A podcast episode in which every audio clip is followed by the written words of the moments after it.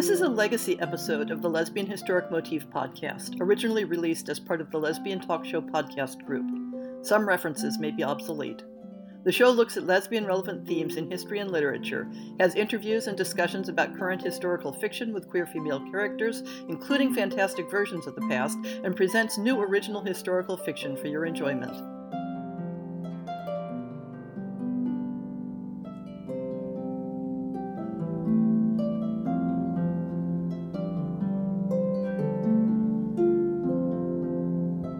Sure that some of my listeners are fanatic enough to go back and listen to all the previous episodes.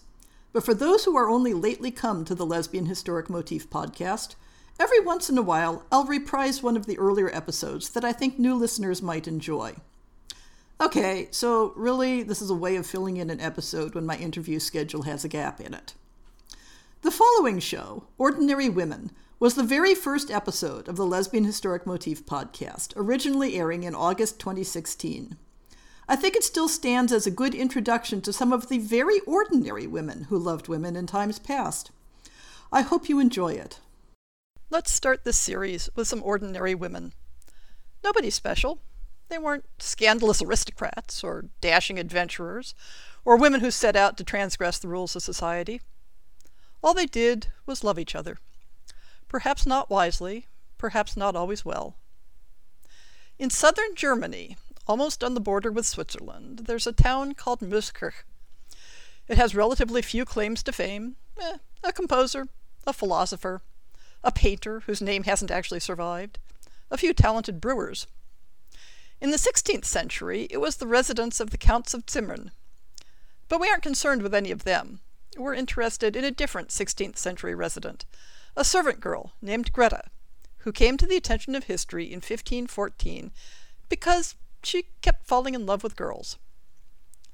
Much of the solid historic evidence we have from medieval Europe about women who loved women is rather depressing because the authorities only tended to pay attention to them when they'd stepped so far outside acceptable behavior that drastic penalties were invoked. And we'll, we'll talk about them some other time. But Greta's story, as much as we know of it, is happier. It is recorded that she loved young women and pursued them romantically as if she were behaving like a man. There's no mention that Greta was masculine in any other way than falling in love with women. No indication that she dressed as a man, or tried to take on a masculine occupation, or that she made love to them using, as they called it, an artificial device. Those were the sorts of things that could draw harsh consequences. In fact, the only concern her neighbors seemed to have had was to make sure that she actually was a woman. The concern wasn't that she might have been a man disguising himself as a woman. That would have been a rather roundabout way to court girls at the time. No, the problem was that her neighbors thought that she might have been a hermaphrodite, something halfway between man and woman, and that this might be the reason why she felt erotic desires for women. The idea of hermaphrodites, as understood in that era, is one of those odd social inventions. It probably derived in part from trying to understand intersex persons who might have anatomy that seemed to be part male and part female. But it also derived from an inability to imagine anything other than heterosexual desire. So, as the thinking went, if a person who appeared to be female fell in love with or desired a woman, then that person must actually be a man in some fashion. The idea of hermaphrodites also overlaps with transgender history. Some historic individuals used the social belief in hermaphrodites as a legal tool to gain recognition as a different gender than the one they were assigned at birth, and some even succeeded. We'll talk about that in another episode. But all that is a side note to Greta's story. The midwives of Mösskirch, who were given the uh, responsibility of examining Greta medically, proclaimed that she was, quote, a true proper woman, unquote. And as far as we know, that was an end of it. There's no mention of any legal charge against her, no mention of any consequences or punishment.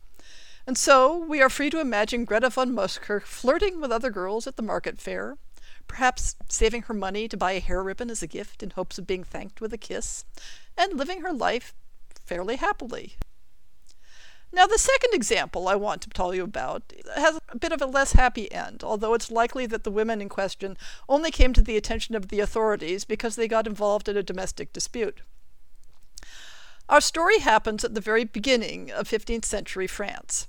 To set the stage, this is about a decade before the birth of Joan of Arc. In fact, we're concerned with a different French peasant woman named Jehanne.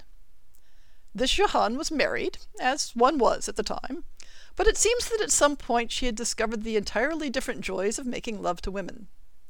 She was friends with another married woman named Laurence. One day they were walking out to the fields together when Jehanne ventured a proposition. She whispered in the Laurence's ear, If you will be my sweetheart, I will do you much good. Laurence may have been a bit naive, or perhaps she'd never had the occasion to consider the question of whether enjoying a roll in the hay with a woman would be a sin, a literal roll in the hay, as the testimony indicates. She told people later that she didn't think that there was anything evil in it, and presumably Jehanne's offer sounded like a bit of fun. They made their way to a convenient haystack, and Jehanne lay on top of her and made love to her, rubbing against her, quote unquote, as a man does to a woman. The end results were satisfying enough for the both of them that the two continued to meet for erotic encounters, sometimes at Laurence's house, sometimes in the vineyards outside the village, or sometimes even near the village fountain. But eventually things turned sour.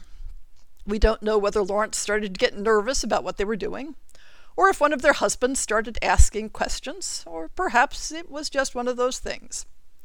So one night, when Jehanne came to Laurence's house, Laurence told her she didn't desire her any more. Jehanne, let us say, took the breakup rather badly. She attacked Laurence with a knife and then ran away. Although the records don't say so in as many words, it's likely that this attack and the consequences of it are the only reason their relationship came to the attention of the authorities. In fact, the record skips entirely over any original accusation or trial and brings us into the story when Laurence is appealing for a pardon from her sentence on the basis that the relationship was all Jehanne's fault. People are people, no matter what the century. And if society and the law imagines that forbidden sexual relationships involve an aggressor and a naive victim, then there will always be a temptation to throw one's partner under the bus when push comes to shove. Laurence's appeal was successful, and she was pardoned. This is no small matter, given that the original sentence might well have been execution. It happened that way to other women. There's no word in the record about Jehanne's fate. It would be nice to fantasize that she ran away entirely, changed her name, got a hold of her anger management issues, and found happiness in some other woman's arms eventually. It probably isn't the way to bet, but we're free to dream.